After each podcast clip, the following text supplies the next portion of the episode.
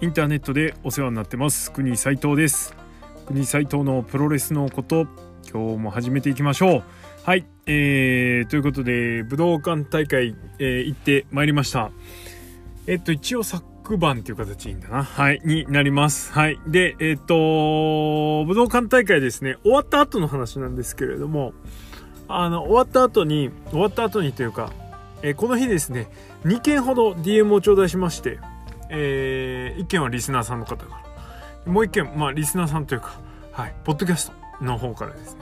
某ポッドキャストの方から連絡がありまして。まずリスナーさんですね。あのお布施したいからあのご挨拶させてくれみたいな LINE が飛んできたので。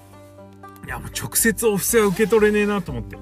まあじゃあご挨拶だけでもいいですよみたいな感じであのとりあえずじゃあお会いしようかなと思って返信して「どこいるんですか?」みたいな感じになったらあの目の前にいたっていう 奇跡がありましてミラクルですね。はい。あの本当非常に申し訳なかったんですけどねバッジを持ってないっていう。なんで忘れるかなっていうのはい。うんとやれかしてしまったんですけど申し訳ありませんっていうことでそんなことが一件。それからもう一つあのー、実はですね全力シューティングスターラジオ。ちゃんと言わないと。全力シューティングスターラジオですね。シューティングスタープロレスラジオか。の方から、えー、さんの方から、一通さんですね。MC の一通さんの方から、あの、DM が飛んできまして、今日いるんですよね、みたいな感じで。ご挨拶させてください、みたいなのが来たので、あ、もうこれは、あの あの、後発ポプロレスポッドキャスターとして、こう、仁義は通さないとということで、あのお呼び出しがありましたので、えー、っと某所で待ち合わせをして試合終了後にねご挨拶させていただきました。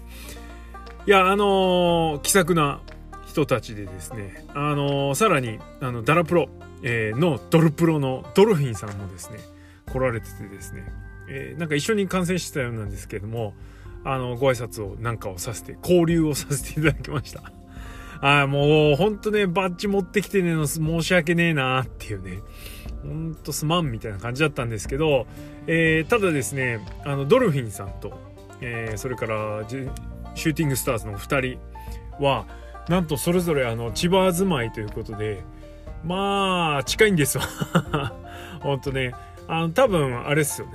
あの、西船あたりで多分集合すれば、いい具合な感じの中間点みたいな感じの、えー、距離感で、みんな住んでるようなのでこれは耳プロ千葉でねなんか一つできたらいいななんていうふうに思いますので誰がやりだすんだっていう問題もありますけれども。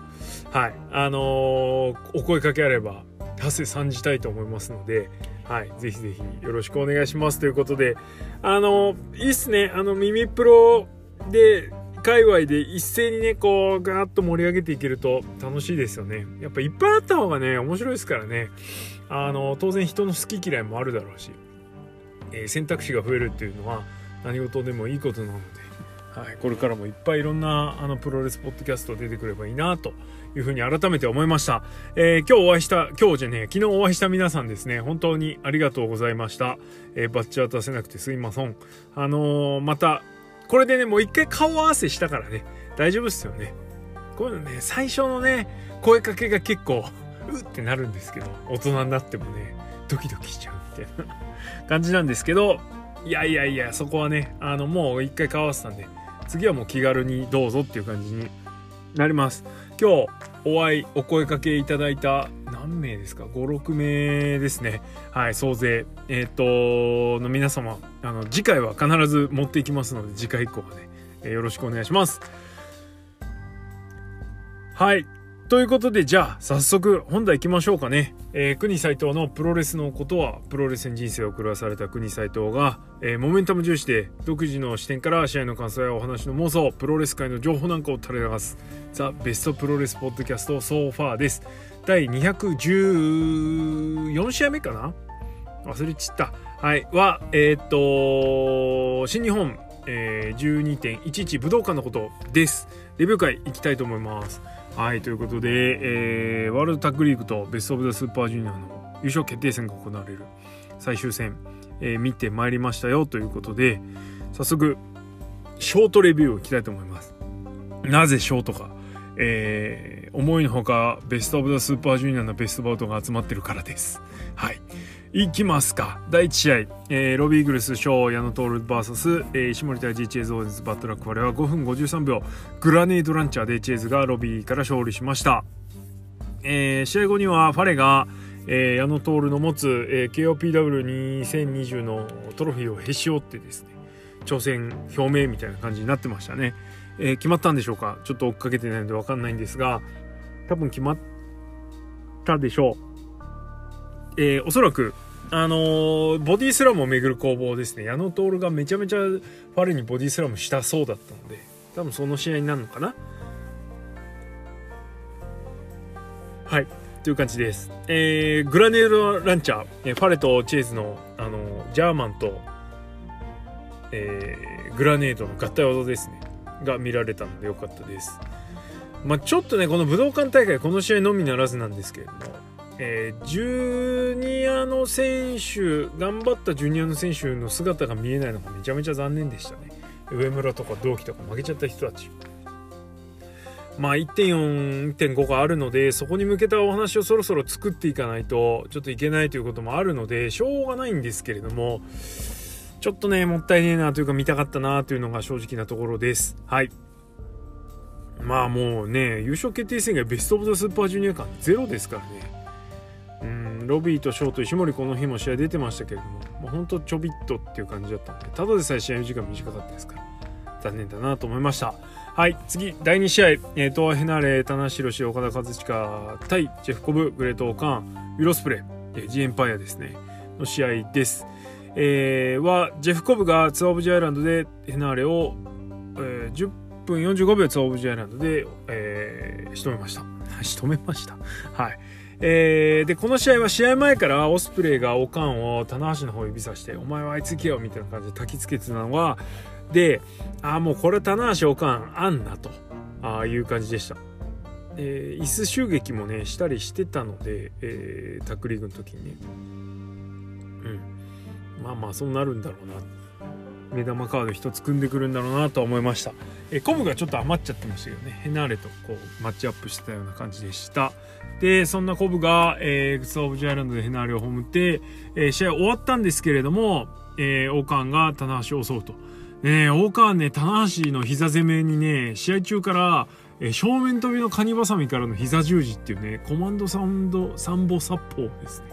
使ってたんですね。あれなんならクロスヒールやってくれりゃいいのになと思って、は、あ、思ったりしたんですけれども、いや、なんつうの、こう、岡のバックボーンをね、生かした試合ぶりえー、ギミックレスラーとはいえですねこういうシュートなシュートスタイルもいけるんだよみたいなの見せてくれるのちょっと熱いですよね。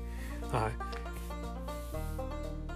まあやもするとこう器用貧乏になりがちになってしまうんですけれども岡にはちょっと並々ならぬというかちょっと無駄な無駄に期待をしてる部分もあるのでああいうのを見せてくれるとちょっと嬉しかったりしますね。はい。で、この試合ほとんどね、技という技出なかった。まあ、コブが結構活躍してたんですけど、えー、オスプレイなんかねもう殴って蹴ってしかやってなかったような感じなんですが、えー、それでも迫力があったし勢いがあるんでやっぱなちょっと違うなっていう感じです。えー、試合終わった後にオスプレイもオスカットを見せてくれたりして非常にあのプレミア感もありましたよね。はい、とにかくこの棚橋オカンこれ決まりっぽいです。で岡田オスプレイ。これはもう機運めちゃめちゃ高まってますね。はい。コブはあの高木に挑戦を表明してたのでちょっとこの試合あぶれたなという感もあったんですけれども点点点で第3試合、えー、真田高木慎吾 VS 高橋修二郎キングオブダークネスイービル。4分58秒ラストオブザドラゴンで高木が高橋から勝利という形でした、えー、この試合は真田がご乱心というかですねイービルにやられた後に、えー、覚醒というか切れてですね、えー、イービルを襲うっていう感じ。まああの爆ばばその爆発ぶりっていうんですかねはひとしきりボコボコにされた後に怒ってたので、まあ、それに怒ってたんだったらなんだよって感じだしていうか怒るの遅えなって感じですよね。もうね今かよっていう。まあまあまあドームへ向けて高めるために今なんでしょうけれども。まあなんだろうな。唐突感を否めないですよね。はい。いきなり怒ってる。はい、でそんな中ですねイービルと真田が外でポコポコやってる間に 高木が一人で頑張ると。で結構あっさり終わるんですけど、えー、で高木石やサナトイビルがそのままポコポコやりながらはけていってでなんかみんなそっち目いってんだけど勝ったの俺だぞみたいな感じで高木が一人ねリングに残ってね俺なのみたいな感じになってわお客さんわーってなったらコブが走ってくるという。でベルトを取り合いしてでベルトを高木が引っ張るんだけどなんか奪い返せない。ベルト綱引きが始まってそのベルト綱引きの流れからのツアーオブジアイランドがねちょっとまた新しい入り方というか、はい、で、えー、高木を、えー、ノックアウトするという、ね、1工業で2回もツアーオブジアイランドが見られるというですね。あのコブスクワットとしてはあの嬉しい限りです。はい。えー、これでこの試合であの真田イービルと、えー、高木コブの予告編もできたということでまあまあドームに向けてどんどんカードが揃ってるなという感じです。えー、コブのツアーオブジャイランドがちょっとツイートもしましたがあのー、ねええー、っとなんつうの？ジャンプして叩きつける感じじゃなくてもう置きに行く、ね、片膝立ちで右膝曲げて正座の形左膝は片膝立ちで置きに行くタイプに変わってるんですよね。あの自分の膝の負担をちょっと軽減したのかまあそれともちょっとマイルドになったのか分かりませんがちょっと種に交わった感があるので少しそれは残念かなっていう感じですけど。ただでもまああのド迫力感ド迫力感はまあ8割ぐらいはしっかり残せてるんでまあいいかなって感じですね。最後飛ぶとねやっぱダイナミックさ違うんですけどね。まあしゃねって感じです。はい。でちょっと休憩みたいのがあってえっ、ー、と大田区旗揚げ大会の大田区大会が発表されまあ大田区じゃねえや。武道館大会が発表されました。またもや武道館なんですけどよくよく調べるとスターダムと2連チャンで借りてるんですね、まあ、そういうことかって感じです。あのー、そうするとねいろいろ経費削減できる部分もあるんだろうしまあ2月のノアで3月のスターダム新日と武道館が結構ね続くんですよね。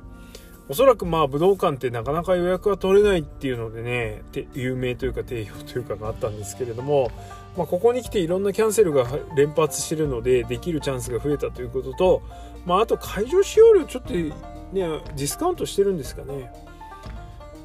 両国が末席1人だか2人だか1人かしか入れらんないので多分きっとおそらくあの収益性が下がってると思うんですよね。そこで武道館が使えるっていうことで、あのー、各団体が使い出し出してるという感じです。これはいいことなんじゃないですかね。あのプロレス会場としては両国より俺はあのー、武道館の方が好きなので見やすいんでね。はいいいと思います。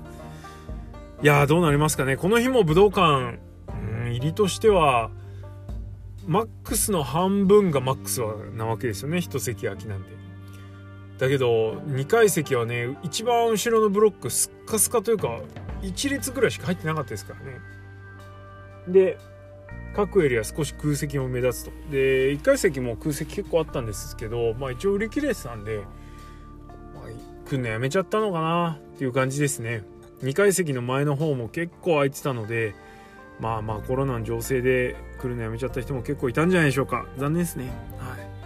はい。はい。ってな感じです。で第4試合。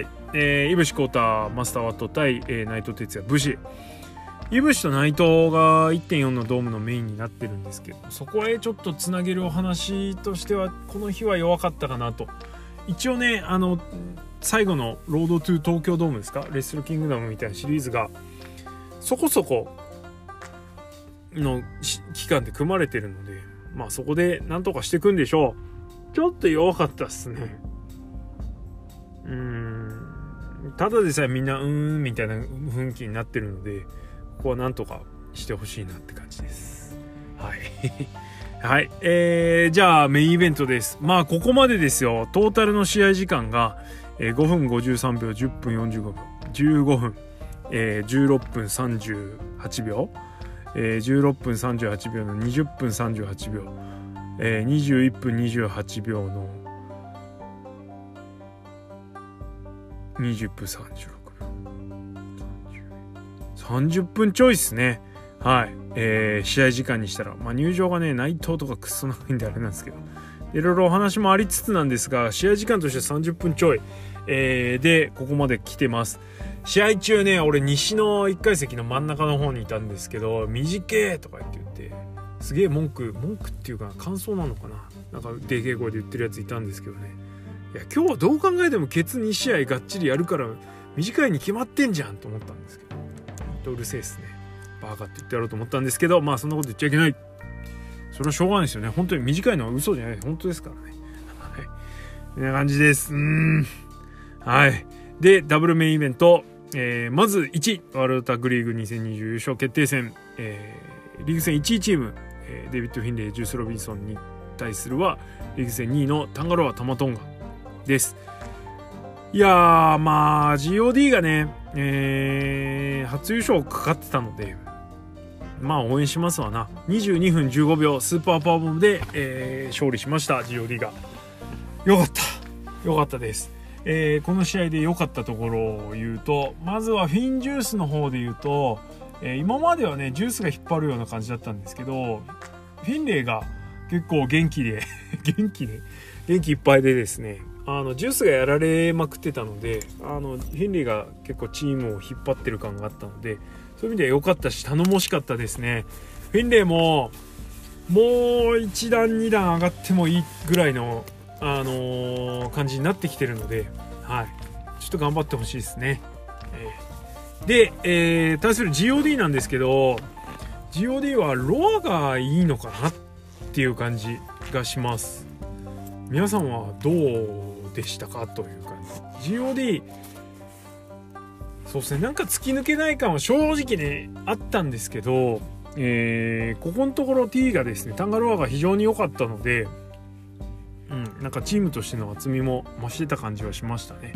スーパーパワーボムを装備してからの GOD はそのあのフィニッシュの威力もあって結構迫力が出てきてたのでここ1年ぐらいですかね、はい、ようやく板についてきた感があったのでこの優勝は本当嬉しかったです、えー、まあとにかくこの日もタンガロアはめちゃめちゃ良かったと思います。はい。えー、あとはなんだそうだなジャドさんがですね非常にグッドテイストでしたよね。えー、変なちょっかいを出したところで退場させられるっていうね。あの退場させられる時がね、もうほんと言えないですけどね、あの 駅前でちょっとなんか騒いで運ばれ、なんかちょっとこっち来なさいみたいな感じで連れてかれてたんですけど、ちょっとルンペンみたいな 新宿とか池袋の駅前にいるルンペンが運ばれてるみたいな感じで、ちょっとやばかったですね。ドキドキしちゃいますねああいうの見ると。はい、でそんな邪道が戻ってくるんですけど、えー、それが実はダミーで、はい、本命が健太だったっていう。いやーまさか健太出てくるのとは思わなかったんで嬉しかったですね。何もしてないですけどね。あのアタッシュケースでジュースの頭引っ叩いただけなんですけどめちゃめちゃ盛り上がりました俺は。健太来たみたいな。はい。もう健太出てきただけで OK なんで。いや相当ですわこれ。はい。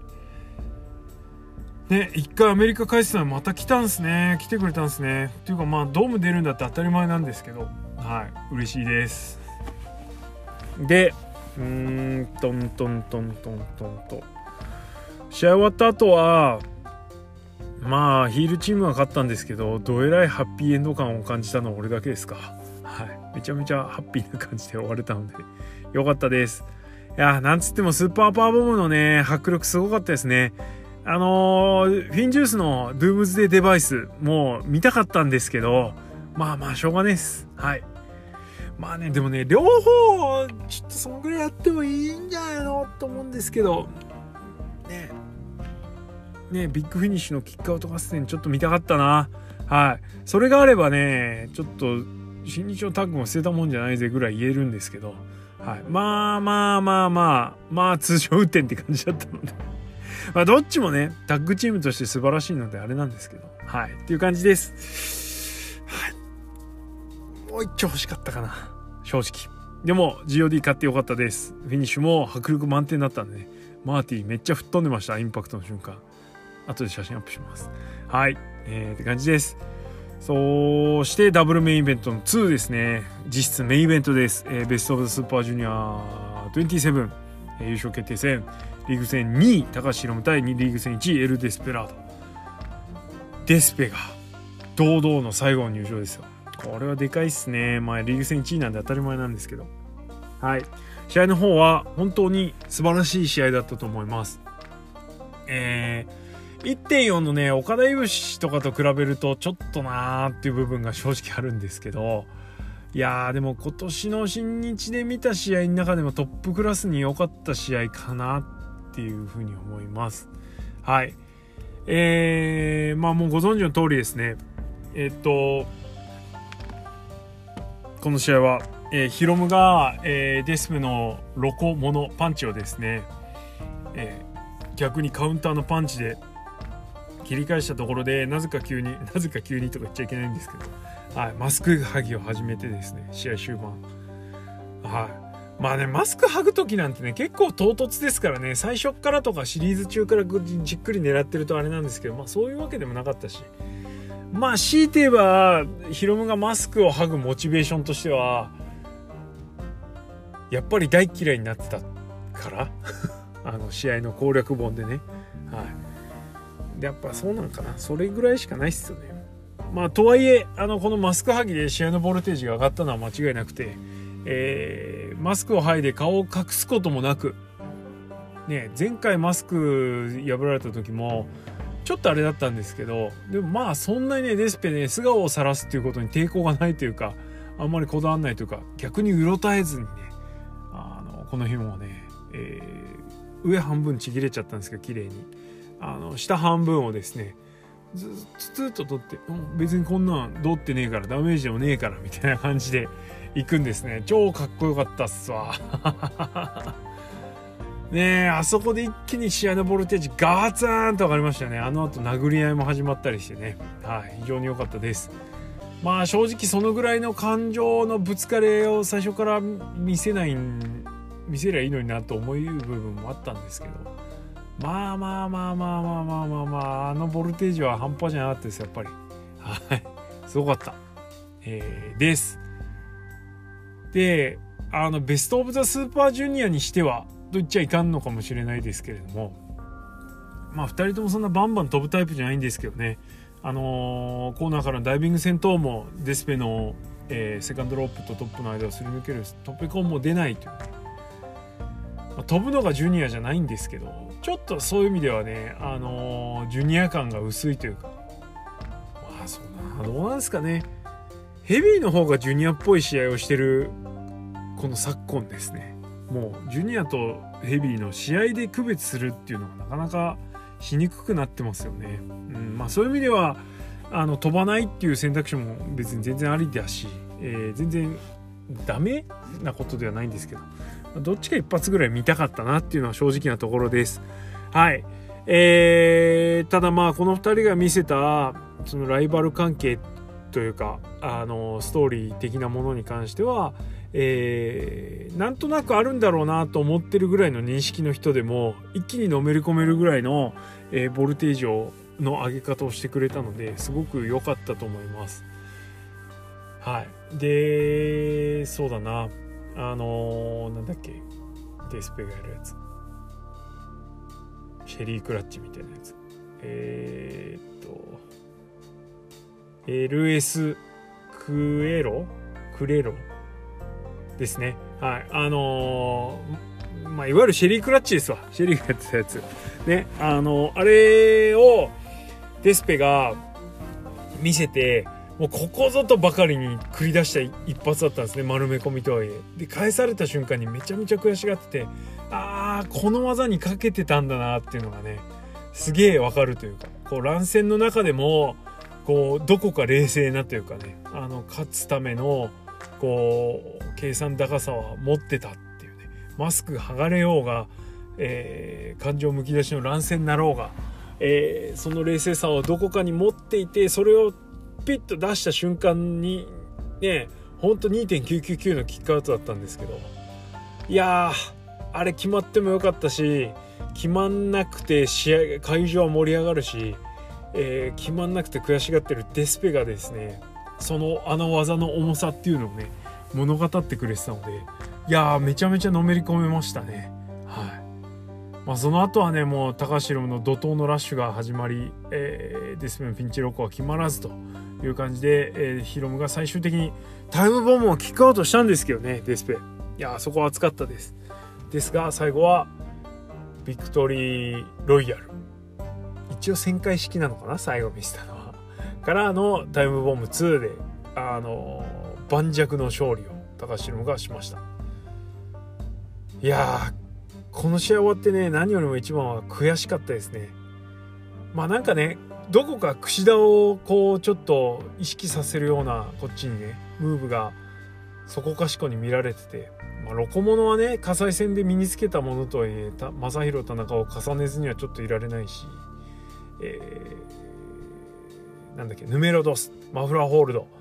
をロープギアで逃げられそうになったところを1回転してもう一回決め直すところはホバーボードクラッチ。はい。えー、純正デスペファンには申し訳ないですけど。そして何といってもあのちょっと技借りたぜみたいなくだりあったじゃないですか。あのコーナーへの、えー、シェルショックというかコンプリートショットというかね。を見せた時ね、はい、いやちょっと串田好きとしてはね多分俺のタイムラインには結構いっぱいいたと思うんですけど結構デスペにベットしてたんじゃないですか皆さんねはいなんですけどえーそんな思いも持ちながらね、デスペを応援してたので、で、ハオミンでバカかっちゃったしね。俺頑張れと思って見てたんですけど。いや、残念でした。悔しい。あそこまでこうさらけ出しても、ヒロムなんですかっていうね、悔しさ。ここまでやってもヒロムに勝たすんだ。逆にここまでデスペアやってもダメなんっていうのがちょっとなんか、ね、あのー、悔しいっすよね。はい。いや、でも本当素晴らしい一戦だったと思います。えー、新日と、新日はどっちかっていうとストーリーが重視という形で、まあこれもね、ストーリーだと思うんですけどね。ただ、あのー、こういうなんつうの、エモーショナルな形、えー、の一面を、一番のストロングポイント、試合のあの重要なポイントとして押し出してきたということは、えーちょっとこの1年の流れの中では特別だったかなというふうに思います。はいえー、ジュニアだからできるこの2人だからできる試合だったのかなというふうに思うと、えー、新日年の最後にすげえカード切ってきたんだなというふうに思うし、まあ、何よりもやっぱねジュニアがの優勝決定戦がジュニアのシングルマッチがですね堂々と武道館のメインイベントを飾ってまあ高橋ロはもう人気あるしね。言うまでもないっすわ、えー、エル・デスペラードの格も爆上げしてですね爆上げしてですね、えー、終わったということで。はい。いや恐るべし新日本プロレスというのは改めて思いました。はい。いやまあすごかったですね。素晴らしい試合でした。あののめり込めたしまあここまでねこっちの感情を揺さぶられてるんでね。まあいろんな大人にならずに言わせてもらうとね。身長体重不明のマスクマンのマスクをですねこんだけ破っといておめえ買っちゃうのかよっていうね、はい、捨ててるものはの多さはディスペめちゃめちゃ多かったのにな。とにかくこの試合まあ試合前にベットしたのはデスペっていうこともあるしあれなんですけどうんまあつくづくデスペラードの試合だったなとあいうふうに思います。えー、白装束で出てきた時点でね、ちょっとここのとこね、あの、新日本プロレスの白装束は負けフラグ気味なので、ね、バレットクラブの面々もそうだし、離脱前にね、白でね、勝負したりとか、いろいろあったじゃないですか。ね。なんで、ちょっとあんまいいイメージなかったんですけど、まあ、その通りになっちゃいました。悔しい。はい。でもいい試合。本当素晴らしい試合でした。ちょっと迷うけどね今年の新日本プロレスのベストバウトにのノミネートと言ってもいいでしょう。いいでしょうというかほぼ間違いないぐらいのあの大激戦でした。本当素晴らしかった。えー、マジデスペがタイムボム返した時は本当にこれいけんじゃねえのかなって思ったんですけどねいやヒロムの方がまだまだ上手でした。えー、ということで、この試合に勝ってですね、なんかヒロムがかっこつけたこと言ってたんですけど、うるせえよって感じですよね。俺とお前はまだまだ戦い続けるぜ、っつってね。うるせえよってもうこのいいかな、これは、これやったらお前負けろよって、思ったんですけど、まあしょうがないです。まあ、デスペのあのやり返しを期待したいと思います。ね。タイトルマッチとかこういうでかい試合ではヒロムが勝ってあのベスト・オブ・ザ・スーパージュニアの公式戦とか何もかかってないシングルってデスペが勝つみたいなのは嫌だな。嫌だな、ね、でかい試合でデスペ勝ってもらいたいしなんなら高橋ヒロムから IWGP ジュニアを奪ってほしいと思います。はい。えー、でヒロムは勝った後に下森大治を指名するかと思いきやスーパー J カップの対戦相手を指名ということでなんかねリオラッシュ日本に来るの確定してるっぽいんですよね。本人がフライングツイートみたいのしてるんで。なんで J カップ優勝してくんのかな明日ですけど試合は。ねどうなりますやら。はい。えー、多分1.4で J カップの勝者とやって勝った方が満を持して IWGP ジュニアに挑戦ということで 3way は避けられたんでよかったですね。はい。まあ今ね石森 3way 石森の 3way ってあのマジソンのねあのあれがあるんでちょっとねいい子になりすぎちゃう部分もあるから、ね、そういう意味では石森のシングルもやっぱ見たいからね。うん。あのそういう意味で 3way でいきなり 3way でタイトルかかるんじゃなくてはい。あの J カップとスーパージュニアの優勝者がやることになったのでそれは良かったですね。できればファンタズモに来てほしいけど。まあリオラッシュでもよくってよって感じです。はい。うん。こんな感じかな。まあこれでもねあの野球とかでも結構新しい契約外国人選手の話が出てたりするので、えー、新しくビザ発給発行しだしたんですかね。はい。まあ、そうなるっていうといろいろ期待がねいろんな方向に膨らむんですけれどもまあまあとりあえずリオラッシュはほぼ角っぽいので、え、期待しておきましょう。はい、えー、本当に武道館大会素晴らしい大会でした。はい。どうしましょう。30分超えてるので一旦締めときますかね。はい。えー、っとリスナーの皆様に募集したあのベスト・オブ・ザ・スーパージュニアのベストマッチですね、えー、かなり多くの激アツなものが寄せられてますのでそちらは別回で、えー、紹介したいと思います、えー、そこに直接関わらないですね、えー、ものをちょっと言っておきましょう、えー、ちょいちょいツイートしました「時の人って何ですか?」っていうね質問いただきました。あのリオラッシュです。はい。リオラッシュが、えー、MOTH モス。まあなんつうの？が？ですかね。のコスチュームなんですよね。あの煽り笛見ました？あのリオラッシュの。自自作の。はい。レガースにはね「リオ」ってあのカタカナで書いてあってなぜかあのね羽ついた格好してるんですけど。はい。でそれと一緒にあのロゴみたいの作ってて「あのザ・マン・オブ・ジャパン」って書いてあるんですよ。絶対日本来るでしょ。で下にあの漢字で「時の人」って書いてあるんですよ。え絶対 J カップ優勝するでしょ明日。もう。ネタバレすぎや。これで優勝しなかったら受けますけどね。はい。まあでも素晴らしいレスラーなのでいろいろ変な噂ありますけどあの期待したいと思います。はい。あとねもう一個ぐらいねこのベスト・オブ・ザ・スーパージュニアのあれ以外のが来てた気がするんですよね。あれ？どれだっけ？ああったあったあった。はい。お疲れ様です、えー、日本の日本武道日本武道館大会の座席を見ますと全面開放みたいです。みたいですね。はい。えコロナ禍ですので満員は可能ですが少しでも多くのお客さんが集まるといいですね、えー、私は1回スタンドを購入しましたが武道館どの座席がおすすめとかありますでしょうか。いやもう1階席です。あの一択でしょこれはね。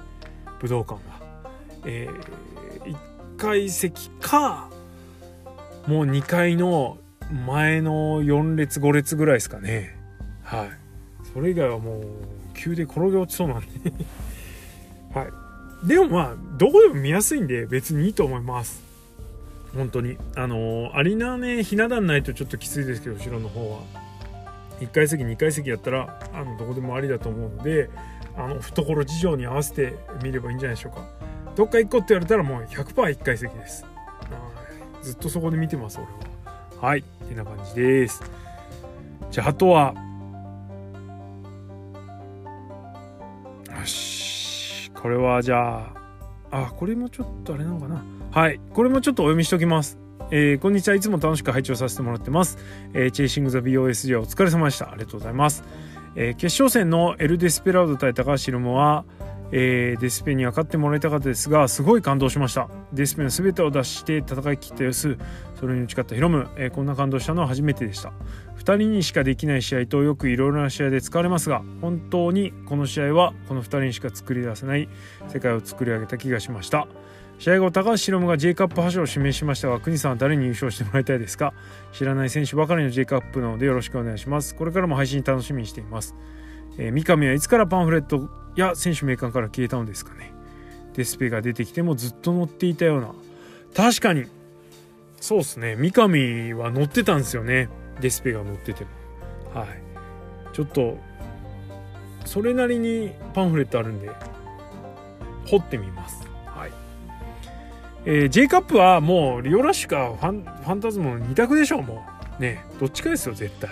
こんな。はい。と思います。明日。昼12時からやるのでこれも期待しておきましょう。まあまあいろんな願望出したらね AC それ ACH が来てくれたら言うことないんですけど それが一番なんですけど。まあでもでもなでも俺は ELP みたいなはいと思います。よしはいじゃああのー、せっかくなんで別回であのリスナー会でねチェイシング・ザ・ BOSJ リスナー会をちょっとやりたいと思いますので、えー、そちらの方もお楽しみということで今日は終わりにしましょう、えー、国サイトのプロレスのことはリスナーの皆様のリアクションがガソリンです。意見感想やご質問などありましたら質問箱もしくはハッシュタグプごとでのツイートをよろしくお願いします。はいそれからお布施引き続き受けたまっております。えー、本当にね 集まってます。マジでありがとうございます。えー、どっかで企画募集したいと思いますけどね。まだねスターダムの武道館のね VIP 席を買えるほどの金額は集まってないんですけど。はい。あのー、その下の席だったらもう買えるぐらいは、えー、集まってるので。ねそこでちょっと健康一滴行ってもいいですけどね。あまあいっか。ちょっとちげんだよな。はい。まあいいや。はい。まあでもあのとにかくあのー、お布施使って皆さんにねあのここ行けよっていうのもちょっとなんか企画でやりたいと思いますので、はい、近々。来年ですね。やりますんでまあその時はよろしくお願いしますということでお布施承っておりますのでえー くれくれとは言いませんがただまあ一応やってる以上ねちょっとこれは続けていきますのでもしご支援いただけるようでしたら是非お布施の方をよろしくお願いします、えー、詳しくは Twitter の固定ツイート一番上にありますのでそちらからどうぞと。いう感じです。はい、えー、じゃあ次回あの皆様からのいただきました、えー、ベスト・オブ・スーパージュニアのフェイバリットウォッチ、えー、紹介したいと思います。はい。じゃあ今日はこの辺でおしまい。ありがとうございました。